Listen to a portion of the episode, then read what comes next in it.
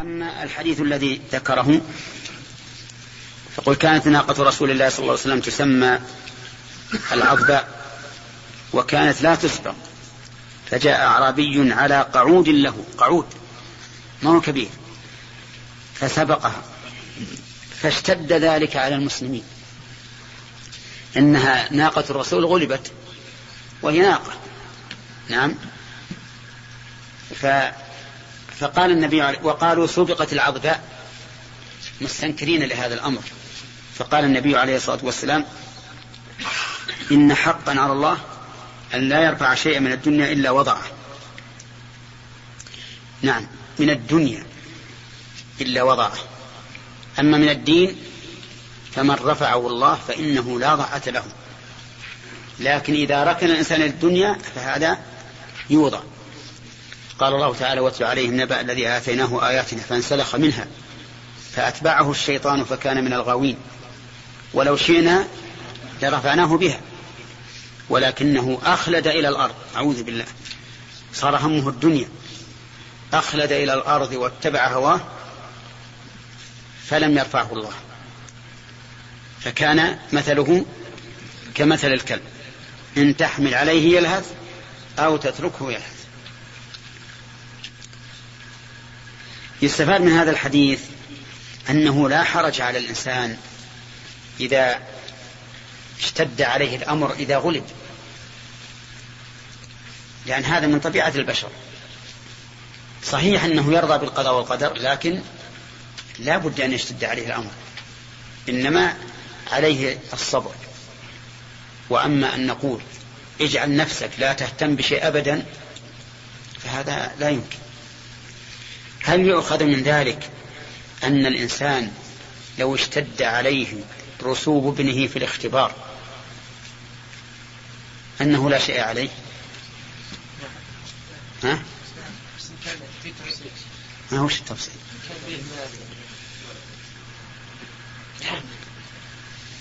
الإنسان وده ابنه ينجح له الظاهر ما في تفصيل. أنه إذا اشتد عليه فلا حرج. لأن, لأن الامتحانات عبارة مسابقة. طيب وإذا وإذا نجح وفرح بهذا؟ ها؟ ما على الشيء ولا يلام. ومر عليكم أن عمر رضي الله عنه تمنى أن عبد الله بن عمر أجاب بما بما في نفسه. لما سأل النبي صلى الله عليه وسلم الصحابة قال إن من الشجر شجرة مثلها مثل المؤمن. يقول خاض الناس في أشجار البوادي كل يجيب شجرة. يقول ابن عمر فوقع في قلبي أنها النخلة.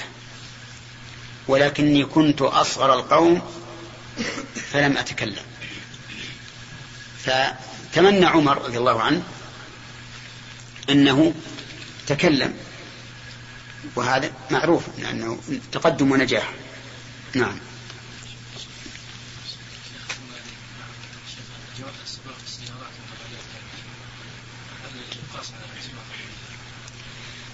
ما في شك. لا لكنه بدون عوض. يعني لو لو تسابق اثنان في دراجة ما في مانع. أو في سيارة. ما فيه مانع لكن بدون عوض. نعم.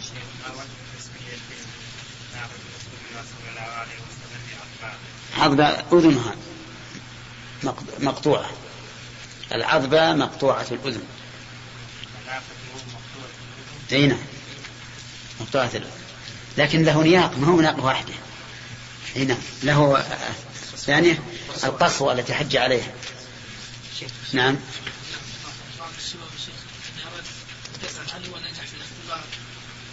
فيجيب ويقول انه هذا لا ما تسألني عن هذا لازم تسألني عن النجاح في الدنيا وعن أعمالي الصالحة. لا ولا يجيب. لا لا لازم تنجح تسألني عن نجاح الآخرة يقول. لك أي. هذا على كل حال طيب لا بأس. لكنه ما هذا يعني ما ما يلام الإنسان يقول عسى نجح. ولهذا نحن نسأل نسأل الناس عن أبنائهم عساهم نجحوا وإذا نجحوا قلنا نهنئهم بهذا. ما فيها شيء. طيب إذا هو أنكر على الشخص إذا أنكر قل لي عساك ما تنجح. سبحان الله. حد ينكر إن واحد أخوه المسلم جاي يهنيه بالنجاح وينكر عليه؟ إيش هذا؟ نعم. حدثني محمد بن عثمان بن كرامة. قال حدثنا خالد بن مخلد. قال حدثنا سليمان بن بلال. قال حدثني شريك بن عبد الله بن أمي نمر. لاحظ يا شاكر أنه ربما ربما أنه شايف أنه عارف أن هذا الرجل الذي سأله أنه معرض عن الآخرة. بها نصيحة له. هذا قد يتوجه كلامه لكن مع هذا ينبغي أنه يقابله إذا هنا يقول نعم هنأنا الله بك وجعلنا وإياك من الناجحين في الدنيا والآخرة وما أشبه ذلك. أما أن يصدم بهذا ما هو صحيح. ولا نعم ربما تقضي الحال إذا واحد هنأني وعرفت أنه عرفت منه الإعراض عن العمل الصالح. قد يكون من المناسب أني أقول بعد أن أجيبه على تهنئته أقول يا أخي نسأل الله أن يجعل هذا النجاح لنا ولكم في الدنيا والآخرة. كلام أما أنه ينكر عليه صحيح. نعم. عن عطاء عن أبي هريرة قال قال رسول الله صلى الله عليه وسلم إن الله قال من عاد لي ولي من عادى لي من عادى لي وليا فقد آذنته بالحرب وما تقرب إلي عبدي بشيء أحب إلي مما افترضته عليه وما يزال عبدي يتقرب إلي بالنوافل حتى أحبه فإذا أحببته كنت سمعه الذي يسمع به وبصره الذي يبصر به ويده التي يبطش بها ورجله التي يمشي بها. وإن, سل وإن سألني لأعطينه ولئن استعاذ بي لأعيذنه. وما ترددت عن شيء أنا فاعله ترددي عن نفس المؤمن. يكره الموت وأنا أكره مساءته. الله أكبر. هذا الحديث حديث عظيم ذكره النووي رحمه الله في الأربعين النووية. يقول الله عز وجل في الحديث الذي رواه النبي صلى الله عليه وسلم عن ربه يقول من عادى لي وليا فقد آذنته بالحرب. الولي لله هو المؤمن التقي. هكذا فسره الله عز وجل في قوله ألا إن أولياء الله لا خوف عليهم ولا هم يحزنون الذين آمنوا وكانوا يتقون. فهم طاهرون في ظواهرهم وبواطنهم. طاهرون في بواطنهم بماذا؟ بالإيمان. لأن الإيمان محله القلب. وظواهرهم بالتقوى. هؤلاء هم أولياء الله. قال قال شيخ الإسلام ابن تيمية رحمة الله عليه من كان مؤمنا تقيا كان لله وليا. هذا هذا الولي. والمعاداة معاداته ضد الموالاة يعني أن يكون حربا عليه حربا عليه مبغضا له كارها له. هذا الذي يعادي الولي فضلا عن كونه يحارب الولي يكون قد آذن الله بالحرب. يعني أعلمته بأنني محارب له ومن كان الله محاربه فهو مخذول ولا بد ثم قال عز وجل وما تقرب إلي عبدي بشيء أحب إلي مما افترضت عليه. يتقرب الإنسان إلى الله بالعبادات بعضها فريضة وبعضها نافلة. وكل أركان الإسلام العملية كلها فيها فريضة ونافلة. الصلاة والزكاة والصوم والحج فريضة ونافلة. وغالب العبادات هكذا. البر فريضة ونافلة الصلة فريضة ونافلة. لكن الفرائض أحب إلى الله من النوافل. فإذا صلى الإنسان أربع ركعات نفلا وصلاة الظهر كان صلاة الظهر أحب إلى الله عز وجل من هذه الأربع النوافل. ويدل لذلك من الناحية العقلية أن الله فرض هذه الفرائض وألزم العباد بها. فلولا أن محبته إياها أقوى من محبته للنوافل لم إيش؟ لم يفرضها عليهم. طيب. يقول عز, عز وجل وما تقرب إلي عبدي بشيء أحب إلي مما افترضت عليه وما يزال عبدي يتقرب إلي بالنوافل التي هي فوق الفرائض حتى أحبه. إذن فالتقرب بالنوافل سبب لمحبة الله وأسباب محبة الله كثيرة متعددة. منها اتباع الرسول عليه الصلاة والسلام قل إن كنتم تحبون الله فاتبعوني يحببكم الله. فإذا أكثر الإنسان من النوافل أحبه الله عز وجل. فإذا أحببته كنت سمعه الذي يسمع به وبصره الذي يبصر به ويده التي يبطش بها ورجله التي يمشي بها. كنت سمعه. لا ريب أن المراد أن, أن المراد تسديد الله تعالى لهذا الرجل في سمعه بحيث يوفق فلا يسمع إلا خيرا. وإذا سمعوا وإذا سمعوا اللغو أعرضوا عنه. كنت بصره يسدد في نظره ورؤيته بحيث لا يرى إلا الخير. وإذا رأى الشر واللغو أعرض عنه. ومن ذلك مثلا الذي يطالع في الكتب التي ليست ليس لها فائدة هذا خلاف هذا لم يسدد في بصره لأنه رأى شيئا لا خير له فيه. وكذلك الذي يسمع أقوالا لا تنفعه في دينه لم يسدد في سمعه.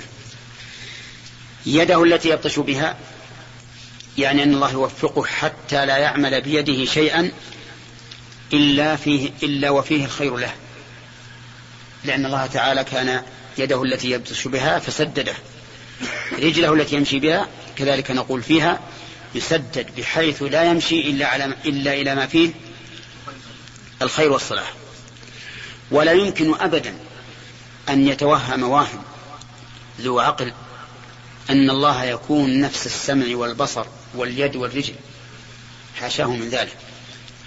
وذلك لأنه قال كنت سمعه سمعه. والسمع صفة في السامع. ولا يمكن أن يكون الله تعالى صفة في غيره. البصر كذلك. لا يمكن أن يكون بصرا في غيره. ثم إن سمع الإنسان وبصره ويده ورجله حادث ليس بقديم. هل أتى على الإنسان حين من الدهر لم يكن شيئا مذكورا؟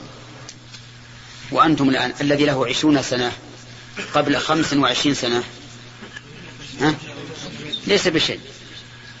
ليس بشيء مذكور. ما هو موجود. ولا يدرى عنه. فكيف يكون الخالق عز وجل صفة أو جزءا من هذا الرجل؟ لا يمكن هذا. ولذلك لما احتج أهل التعطيل على أهل السنة بأنهم أولوا في هذا الحديث قالوا نحن ما أولنا. لأن الظاهر الذي ظننتموه ليس ليس بظاهر. أصلا حتى نقول خرجنا عن الظاهر. هو ليس بظاهر حتى نقول إننا خرجنا عنه. ثم إننا نحن معاشر أهل السنة لا ننكر التأويل مطلقا بل نقول إن التأويل بدليل هو الدليل. لأنه إذا دلت النصوص على التأويل صار مقتضى هذا النص ما دلت عليه النصوص الأخرى لأن النصوص لا تتناقض. واضح؟ فإذا كان التأويل لدليل ما في إشكال. إذا قرأت القرآن فاستعذ بالله من الشيطان الرجيم. نحن نقول إذا قرأت أي إذا أردت أن تقرأ. هو إخراج لللفظ عن ظاهره لكن عندنا دليل.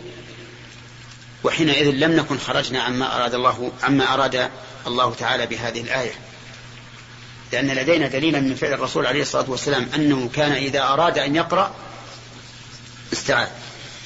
ثم قال في جملة جزاء هذا الرجل الذي تقرب الله بالنوافل. يقول إن سألني لأعطينه. إن سألني لأعطينه. إذا قال قائل هذا على إطلاقه فيه نظر. لأن ظاهره أنه لو سأل الله تعالى ما فيه اعتداء لأعطاه. والجواب عن ذلك أن يقال مثل هذا الرجل لا يمكن أن يسأل ما فيه اعتداء. لأنه لو سأل ما فيه اعتداء نعم ما صار من أولياء الله ولا صار أهلا لمحبة الله. فلا بد أن يكون السؤال هنا سؤالا فيما يسيغ فيما يسوغ سؤلهم. ولئن استعاذني لأعيدنه. استعاذني يعني استجار بي من مكروه. لأعيدنه فجمع الله له بين حصول المطلوب في في قول الإنسان لأعطينه وزوال المكروه في قوله لئن استعاذني لأعيدنه ثم قال وما ترددت عن شيء أنا فاعله. ترددي عن نفس المؤمن.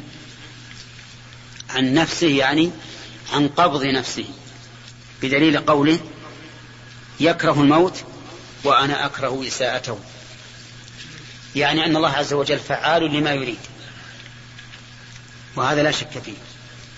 لكنه عز وجل لمحبته للمؤمن وأسأل الله يجعلني وإياكم منهم يتردد هل يقبض نفسه أو لا يقبضها.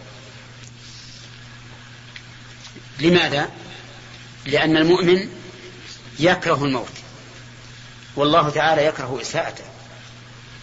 والموت يسوءه أو لا؟ يسوءه بلا شك.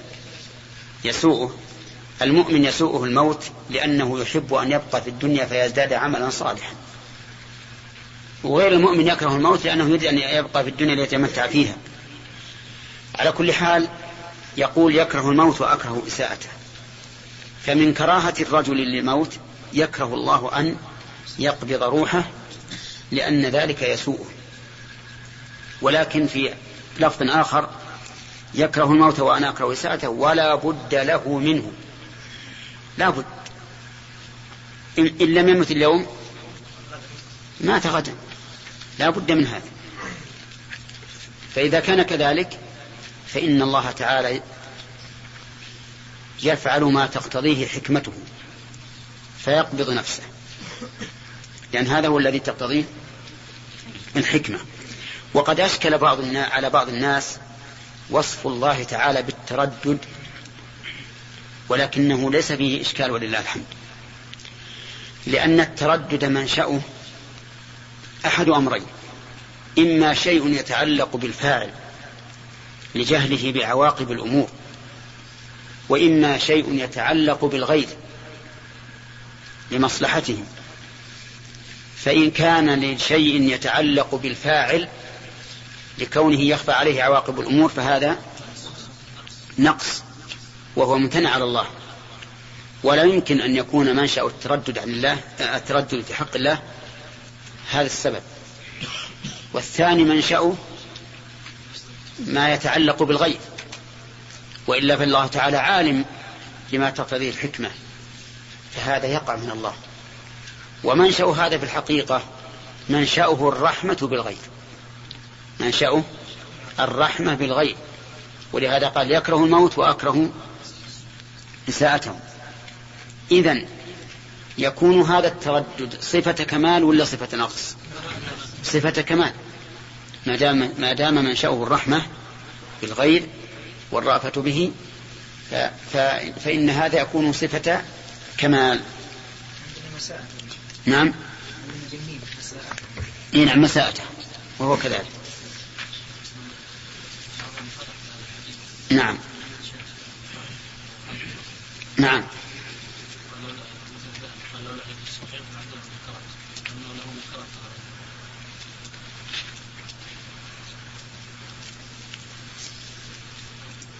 أي نعم من اللي قاله؟ من هو؟ عمن؟ عن الذهبي أيما الذهبي أو البخاري أعلم بالحديث أيما البخاري؟ طيب. تعارض رأيان في رجل. ورأي أحدهما أرجح من الآخر. فمن نقدم؟ طبعا الراجح ولهذا هذا الجواب في الحقيقة مجمل. يدافع به عن البخاري في كل ما قيل عنه من من صحيحه إنه خطأ أو ضعيف. هذا كلام مجمل. يقول اتفق العلماء بأن البخاري ومسلما هما شيوخ هذا الفن أو هما شيخ هذا الفن. فإذا كان كذلك فقد تعارض ترشيحهما مع, مع تضعيف هذا الرجل فيؤخذ به. ثم إن هذا الحديث ما الذي يوجب نكرته لأن هذا الحديث تشهد له الأدلة. ما, ما في شيء يوجب أن ينكر لكن بعض الناس إذا خفي عليه وجه شيء من الأدلة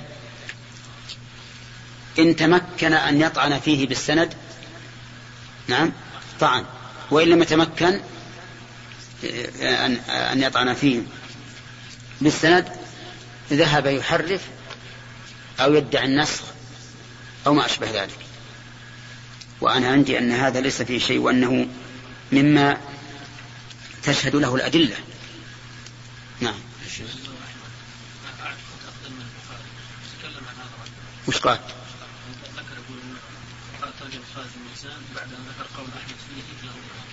اي له مناكير. طيب. و... طيب. إذا كان له مناكير هل نقول إن هذا الحديث منكر؟ يعني حتى هذه أيضا قاعدة ذكر الشيخ الإسلام أظن ابن القيم بالتأكيد.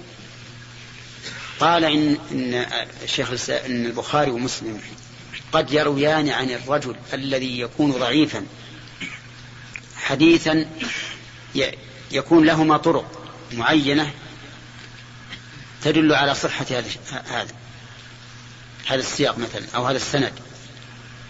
فلا تظن البخاري الذي التزم بأنه لا يضع في الحديث في الصحيح إلا ما كان صحيحا حتى إنه قيل إنه لا يضع فيه حديثا إلا اغتسل. وصلى ركعتين واستخار الله أن يضعه فيه. فإذا ترجح عنده أن يضعه فيه وضعه. فأنا أرى أن حتى لو قال له مناكير نعم إذا قدر له مناكير فهل هذا منها؟ نعم. في عبارة الذهبي ما كأنه ما ضعف في السير يقول لولا هيبة الصحيح لقلت إنه من المناكير. إذا معناها ما ضعف على كل حال لولا هيبة الحمد لله لا أحمد أخرج في أكثر من موضع نعم. في المسند في أكثر من موضع أخرجه نعم نعم. ها؟ ما في إشكال ما في إشكال ما في ما يوجب تع... لكن هذه الحمد لله جاءت بفوائد. سؤال الأخ أحمد جاء بفوائد. إن الأولياء تواضعوا لله فرفعهم الله حتى صار من عاداهم حربا لله عز وجل. نعم. بسم الله الرحمن الرحيم. الحمد لله وصلى الله وسلم على رسول الله. قال البخاري رحمه الله تعالى باب قول النبي صلى الله عليه وسلم بعثت أنا والساعة كهاتين وما أمر الساعة إلا كلمح البصر أو هو أقرب. إن الله على كل شيء قدير. حدثنا سعيد بن بسم الله الرحمن الرحيم. قال المؤلف باب قول النبي صلى الله عليه وسلم بعثت أنا والساعة ويجوز والساعة. لأنها معطوفة على التاء في قوله بعثت. وذلك لوجود الفاصل بين الضمير المتصل وبين المعطوف. أما لو لم يوجد الفاصل فإن الأرجح يكون النصب. قال ابن مالك في الألفية وإن على ضمير رفع متصل عطفت فافصل بالضمير المنفصل أو فاصل ما وبلا فصل يرد في النظم فاشيا وضعف اعتقد. أما قول الساعة فالمراد بها ساعة القيامة. وسميت ساعة لأنه لا ساعة أعظم منها. ولهذا جاءت بأل الدالة على العهد الذهني المفهوم لكل أحد لأنها ليست معهودا ذكريا ولا معهودا حضوريا بل هي معهود ذهني متقررة في أذهان كل أحد فهي أعظم شيء يمر على الإنسان. قال الله عز وجل قال وقو وما أمر الساعة إلا كلمح البصر أو هو أقرب. أمر الساعة أي شأنها أي قيامها إلا كلمح البصر. ولمح البصر يضرب به المثل في السرعة. أو هو أقرب أي بل هو أقرب. بل هو أقرب من لمح البصر. لأن الذي يأمر بها من يقول للشيء كن فيكون. من حين ما تستكمل النون في كن وإذا الشيء قد كان. وهذا ليس شأن ليس شأن الساعة وحدها بل كل أمر من, من أمور الله عز وجل. قال الله تعالى وما أمرنا إلا واحدة كلمح بالبصر. ثم قال تعالى إن الله على كل شيء قدير. ومن تمام قدرته قيام الساعة الذي يكون كلمح البصر أو هو أقرب. نعم. حدثنا سعيد بن أبي مريم قال حدثنا أبو غسان قال حدثنا أبو حازم عن سهل قال قال رسول الله صلى الله عليه وسلم بعثت أنا والساعة كهاتين ويشير بإصبعيه فيمدهما. هكذا. هاتين. يعني مقترنين. لأن الرسول صلى الله عليه وسلم آخر الأنبياء. وقد خطب الناس ذات يوم والشمس على رؤوس النخل. فقال إنه لم يبق في دنياكم إلا كما بقي في هذا اليوم. وإذا كان اليوم يوما صائفا فمعناه أن الذي مضى مدة طويلة. خصوصا وأننا نحن الآن في القرن الرابع عشر الخامس عشر من الهجرة ومع ذلك لم تقم الساعة. إذن فالذي مضى يكون كثيرا لا يعلم به إلا الله.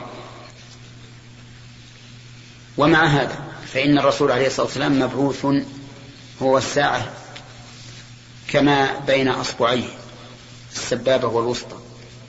يعني أنه أي أمر الساعة قريب جدا.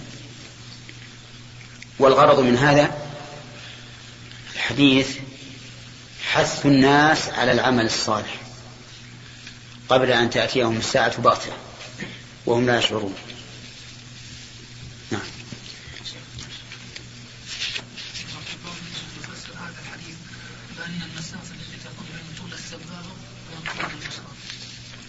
نعم. هذه يطول الزمن وهذا الذي مضى وبقي لا. يعني معنى إن ما بين بعثة الرسول وقيام الساعة كما بين هذا. يقول بعض الناس آه، أن هذا الحديث آه، آه، جاء في أيام في ذكر الساعة وأنها قريبة فلا وقت لقيامها إلا فترة بسيطة جدا. فما فائدة مجيء الرسول عليه الصلاة والسلام بالشرع بالأحكام؟ لماذا نرد عليه؟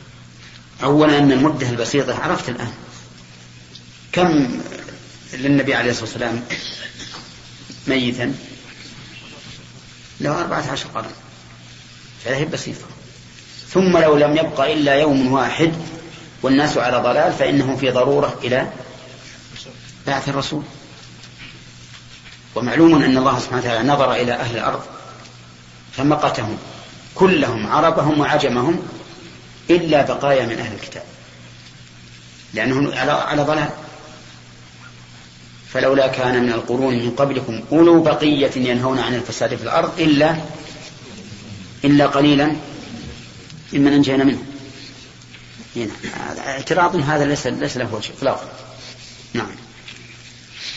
حدثني عبد الله بن محمد هو الجعفي. قال حدثنا وهب بن جرير قال حدثنا شعبة عن قتادة وأبي التياح عن أنس عن النبي صلى الله عليه وسلم أنه قال بعثت أنا والساعة كهاتين. حدثني يحيى بن يوسف قال أخبرنا أبو بكر عن أبي حصين عن أبي صالح عن أبي هريرة عن النبي صلى الله عليه وسلم قال بعثت أنا والساعة كهاتين يعني إصبعين. تابعه إسرائيل عن أبي حصين. الرواة كم رواة الحديث. كم؟ كم رواة الحديث عن الرسول؟ ثلاثة سهل وأنس أنس أبو هريرة. هذا بس في البخاري. فيكون الحديث على قاعدة المحدثين. ها؟ لا متواترا لا. مشهورا. إلا إذا كان قد جاء في غير البخاري برواية أخرى فهو قد يحكم له بالتواتر. نعم. باب حدثنا أبو اليمان قال أخبرنا شعيب قال حدثنا أبو الزناد عن عبد الرحمن. أنا عندي نسخة. هذا الباب باب طلوع الشمس من مغربها. نعم. يقول نسخة ها؟ يقول باب كذا للأكثر بغير ترجمة. وللكشميهني باب طلوع الشمس مغربها. نعم. وسبق لنا أن البخاري رحمه الله إذا قال باب ولم يذكر الترجمة فهو بمنزلة الفصل عند غيره. عند غيره. لأن غيره مثل يقول كتاب الطهارة أو باب الطهارة. ثم يذكر ما شاء الله من المسائل ثم يقول فصل ثم يذكر مسائل. البخاري ما في كتابه شيء يسمى فصل لكن فيه باب. فإذا ذكر باب بدون ترجمة فهو بمعنى فصل. نعم. حدثنا أبو اليمان قال أخبرنا شعيب قال حدثنا أبو الزناد عن عبد الرحمن عن أبي هريرة رضي الله عنه أن رسول الله صلى الله عليه وسلم قال لا تقوم الساعة حتى تطلع الشمس من مغربها فإذا طلعت فرآها الناس آمنوا أجمعون فذاك حين لا ينفع نفسا إيمانها لم تكن آمنت من قبل أو كسبت في إيمانها خيرا ولا تقومن الساعة وقد نشر وقد نشر الرجلان ثوبهما بينهما بينهما فلا يتبايع فلا يتبايعانه ولا يطويانه ولا تقومن الساعة وقد انصرف الرجل بلبن لقحته فلا يطعمه ولا تقومن الساعة وهو يليط حوضه فلا يسقي فيه ولا تقومن الساعة وقد رفع أحدكم أكلته إلى فيه فلا يطعمها. الله أكبر. قال النبي عليه الصلاة لا تطلع لا تقوم الساعة حتى تطلع الشمس من مغربها. والشمس الآن تطلع من المشرق وتغرب في المغرب. وسخر لكم الشمس والقمر دائبين. وهذا شأنها دائما. ولكن الله عز وجل إذا أراد إنهاء الدنيا ردها إلى حيث جاءت. لأنها الآن تذهب وتسجد تحت العرش وتستأذن من الله. إن أذن لها وإلا قيل لها أرجعي من حيث جئت. فترجع من المغرب فيراها الناس شارقة من المغرب. إذا رآها الناس شارقة من المغرب آمنوا لأنه لأنهم يعلمون أنه لا ليس هناك قدرة تردها من مغربها إلا الله عز وجل. فحينئذ يؤمنون. ولكن هل ينفع؟ لا. لا ينفع نفسا إيمانها لم تكن آمنت من قبل أو كسبت في إيمانها خيرا. حتى المسلم العاصي إذا تاب من معصيته في ذلك الوقت لا تقبل توبته. لأنها توبة بعد بعد نزول الآيات فلا تنفعه. كما قال النبي عليه الصلاة والسلام لا تنقطع الهجرة حتى تنقطع التوبة ولا تنقطع التوبة حتى تخرج الشمس من مغربها. وفي هذا الحديث أيضا دليل على أنها تأتي بغتة. ثوب بين رجلين. قد نشراه ليتبايعانه فتقوم الساعة قبل أن يعقد البيع. هذه بغتة.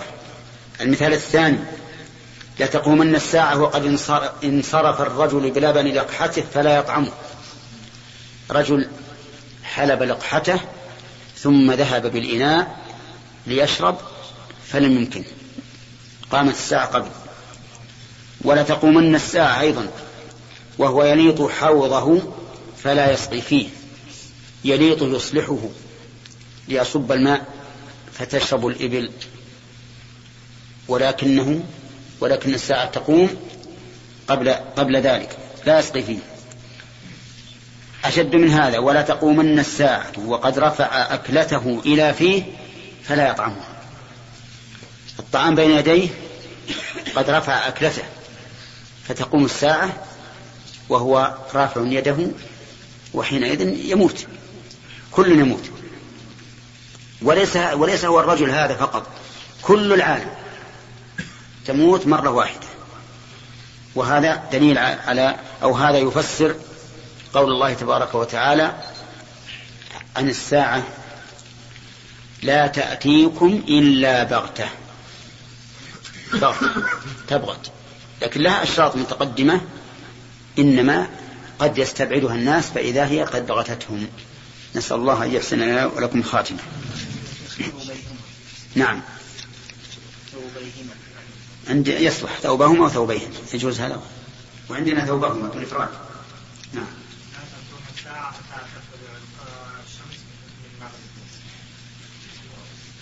ولكن اللي عندنا أصح. صح عن صح؟ لقول فلا يتبايعان فلا يتبايعانه. نعم. والشمس إذا إذا طلع من مغربها وبعد يقوم الساعة. وهذا الشمس وهي شمس آخر. لا هذا الشمس. وهذا الشمس مثلا إذا يرجع في بعض الناس في 12 مثلا نصف الليل يرجع. إيه. كل شمس إذا يدلل إيه. هذا إشكال إشكال غريب إشكال غريب وليس وليس واردا يقول مثلا إذا غابت عنه هنا في السعودية. معناها في أمريكا مثلا تبي تطلع عليهم. تدور ترجع عليهم. إيه. يدور هذا الشمس إيه. إيه يدور على العكس. حتى يطلع على ذلك. يعني ما يقوم الساعة في في ساعة واحدة. لا لا لا مهم معناه إن, إن الساعة تقوم عند طلوع الشمس من مغربها تقوم مرة ثانية بعد يعني بعد مدة. بعد مدة. هنا طلوع الشمس من مغربها إذا طالت مغربها على جميع الخلق ما ندري عاد هل إنها تعود على الجريان الأول أو تستمر. الله أعلم. أنا ما عندي في هذا علم نعم. شيخ عبد الله طيب بالنسبة للأعمال الصالحات هل يعني توقف قبولها بالنسبة للعاصي إذا عمل بعد هذا؟ الأعمال الصالحة تقبل اللي كان يفعلها لكن لو فرضنا أنه مذنب ولكن مات ولم يتوب إلا لما رأى الشمس قد طلعت من مغربها ما تقبل توبته. طيب أكثر من الأعمال الصالحات بعد ربما إذا أكثر يكون كالذي لم يتوب توازن يوم القيامة. نعم. الشمس العرش سجودها للرب عز وجل نعم استئذانها منه يعني بعض العقليين يردون هذا الحديث ويقولون هذا الحديث ضعيف لا يصلح لأنه لا يمكن الشمس تذهب وهي تشرق في كل جزء من الوقت على جزء من الأرض. إيه. إذا ذهبت كان جزء من الأرض ما في شروق. نعم. هذا مخلوق يعني ونحن نراقبه بالافلاك وبكذا ونراه يدور حول الأرض ما يقف. ما يقف. ما يذهب إلى أي مكان. ما يقف. نعم. هي ليست تسجد على على على الأعضاء السبعه ولا تكف شعرا ولا ثوبا. حتى نقول إن سجودها مثل سجودنا. أضاف النبي عليه الصلاة والسلام السجود إليها ولا ندري كيف سجودها. وسيرها هذا بسرعة عظيمة. ما ما نتصورها. وعلى قولهم هم أيضا يقول إنها ثابتة. إنما تدور حول حول محورها. ما في إشكال عليهم عندهم لكن إحنا نقول هي تدور على الأرض. هذا ظاهر كلام ربنا ورسوله. ولا نتعداه. إلا بشيء نشهده مثل الشمس. و... ونقول إن سجودها يليق بها. الله في القرآن يقول ولله يسجد من في السماوات ومن في الأرض والشمس والقمر والنجوم والجبال والشجر والدواب وكثير من الناس لكن سجود نحن ما بلغنا كل شيء. لما سألوا عن الروح وهي فينا وبخهم الله. قال قل الروح من أمر ربي وما أوتيتم من العلم إلا قليلا. ما بقى عليكم من العلم إلا تسألون عن روح؟ حتى تسألوا عنها؟ ما أوتيتم من العلم إلا قليلا. يعني وما فاتكم؟ كثير أكثر بكثير. فأنا لا أرى هذا هذا المبدأ. هذا مبدأ خبيث. يجعل الإنسان يحول الشرائع حتى الأحكام الشرعية إلى عقله وهواه. فيقول إذا وش الفائدة نروح لمكة ونستلم حجرا لا يضر ولا ينفع ما الفائدة نأخذ حصيات ونرميها في مكان معين؟ إذا هذه عادات وتقاليد. إذا شاءوا رمينا أحجارا أكبر من رؤوس الجمال في بلادنا. نعم. لا ما يمكن. يعني الواجب على المؤمن في الأخبار أن يقول سمعنا وأطعنا سمعنا وآمنا وصدقنا. وفي الأحكام سمعنا وأطعنا. غفرانك ربنا وإليك المصير. هذا هو الواجب. أما العقلاني مشكل ما تغني الآيات والنذر عن قوم لا يؤمنون. والإنسان لو أنه سلم مثل هذه الأمور إلى الله ورسوله وآمن بما جاء به النص سلم من هذه الإيرادات. أما يقدر ينبش ودور هذا ما يمكن. فلذلك نقول لهم هذا سجود الله أعلم بكيفيته. ما يخالف الذهاب ذهاب كل شيء بحسبه. تذهب وتسجد تحت العرش. يا إما أن تكون ساجد دائما وهذا بعيد أو يقال إنها عند غروبها عن المدينة وما, وما أسامتها. يكون هذا الشيء. وتستأذن فإن أذن لها وإلا رجعت من عند غروبها عن المدينة. هذا ممكن. ممكن عقلا. يعني يكون الله أذن لها. إذا غابت عن هذه الأرض اللي هي أرض الأنبياء والبيت العتيق. إذا غابت عنها فهنا يكون الحد الفاصل. تستأذن ترجع ولا تمشي؟ أليس هم حطوا خطا وهميا في شرق, في شرق آسيا؟ يفصل بين الليل والنهار؟ ولا لا؟ ما تجاوزه غربا ليل وهذاك نهار أو بالعكس وهمي. كيف لا نجعل نحن خطا عرضيا بمقتضى السنة؟ نعم خطا فاصلا بمقتضى السنة. نقول إن إذا غابت عن هذه الأرض التي فيها بيت الله عز وجل فهذا هو الحد. تسجد وتستأذن وإن أذن له ولا استمرت نعم. إيش؟ تشويش وين؟ أحب لقاء الله أحب الله لقاءه. حدثنا حجاج قال حدثنا همام قال حدثنا قتادة عن أنس عن عبادة بن الصامت عن النبي صلى الله عليه وسلم قال من أحب لقاء الله أحب الله لقاءه ومن كره لقاء الله كره الله لقاءه.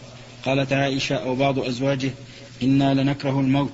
قال ليس ذلك ولكن المؤمن إذا حضره الموت بشر برضوان الله وكرامته فليس شيء أحب إليه مما أمامه فأحب لقاء الله وأحب الله لقاءه. وإن الكافر إذا حضر بشر بعذاب الله وعقوبته فليس شيء أكره, أكره إليه مما أمامه فكره لقاء الله وكره الله لقاءه. اختصره أبو داود وعمر عن شعبة وقال سعيد عن قتادة عن زرارة عن سعد عن عائشة عن النبي صلى الله عليه وسلم. اللي بعده مثل حدثني محمد بن العلاء قال حدثنا أبو أسامة عن بريد عن أبي بردة عن أبي موسى عن النبي صلى الله عليه وسلم قال من أحب لقاء الله أحب الله لقاءه ومن كره لقاء الله كره الله لقاءه. هذا الحديث يحسن أن يكون بعد الحديث السابق من عادى لي وليا. لقوله يكره الموت وأكره مساءته ولا بد له منه. نعم. هنا يقول عليه الصلاة والسلام من أحب لقاء الله. ولا يحب أحد لقاء الله إلا من كان من أوليائه. لما يوقن به من, من, من الثواب الجزيل عند ربه عز وجل. فكيف يقول فيما سبق يكره الموت؟ وهنا يقول من أحب لقاء الله. هذا الإيراد أوردته عائشة على النبي صلى الله عليه وسلم فأجابه لما قال هذا هذا الحديث عليه الصلاة والسلام قالت إنا لنكره الموت. فقال ليس ذاك. ولكن المؤمن إذا حضر الموت بشر برضوان الله وكرامته فليس شيء أحب إلى أحب إليه مما أمامه إذا عندما يبشر برحمة الله ورضوانه عند الاحتضار يفرح ويحب لقاء الله لأنه بشر بما هو خير من الدنيا كلها وغير المؤمن يحضره ملائكة العذاب فيبشر نسأل الله العافية بعذاب الله وعقوبته فيكره ذلك وحينئذ لا يكون هناك تعارض بين إيش؟ بين الحديثين الحديث الأول كراهة الموت أمر طبيعي. جبلت عليه النفوس حتى البهائم والحشرات كلها تهرب من الموت. لكن المدار على لقاء الله. هل يحبه الإنسان أو لا يحبه؟ المؤمن يحبه لأنه يبشر عند الموت بالرحمة والمغفرة والرضوان والثواب والكافر بالعكس نعم فهد هل يتصور ذلك في غير المحتفظ سلوات الموت بغتة ربما إيه. الموت بغتة بالحقيقة يحصل فيه احتضار ملائكة ينزلون وملك الموت يأمر يأمرها. فتخرج يقبضها. لكن هذه مسائل أخروية يعني فوق الأمر الحسي. ولا كان يقول الإنسان إذا مات الإنسان بغتة كيف يكون هذا الشيء؟ وشلون تحضر الملائكة؟ وشلون تتكلم الروح فيقال هذه مسائل فوق الإحساس. ما تقاس بحواسنا مسائل غيبية يجب أن نؤمن بها أو نقول إن مثل هذه الأحوال مستثنيات. هذه الأحوال التي تأتي بغتة قد تكون مستثنيات من من العموم. ولكن الأصل عدم الاستثناء. فهنا تعارض أمران. الأمر الأول سرعة موت هذا الذي مات بغتة. بحادث أو غيره